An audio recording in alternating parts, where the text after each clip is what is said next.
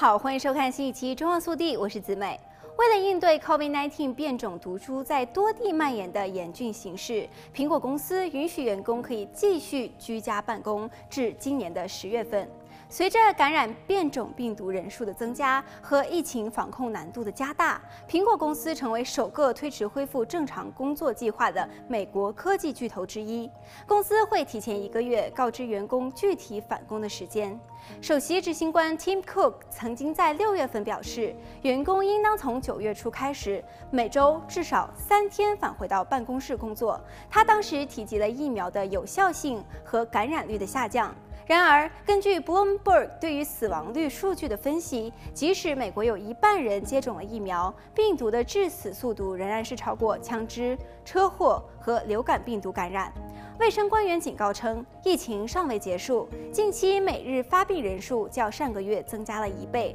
而且住院人数再次上升。因此，公司员工提出异议，认为九月份复工为时过早。同时，苹果公司员工也在抱怨很难负担湾区高昂的生活成本。在科技行业，许多员工开始将远程工作视为一项福利。各公司也在努力地应对疫情带来的不断变化的工作需求。比如，Facebook 表示，即使疫情结束，公司仍将大幅度地增加远程工作的员工数量。员工的薪水可以根据住所的位置而进行调整。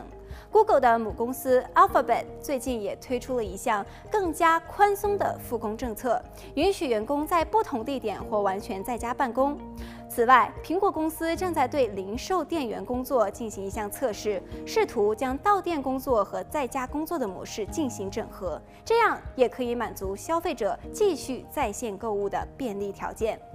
来看下一则消息，就在七月底。加州就业发展部和州长紧急服务办公室欺诈工作组任命前联邦检察官 Scott 为欺诈特别顾问，来帮助调查在 COVID-19 疫情期间发生在一地地失业金的欺诈行为。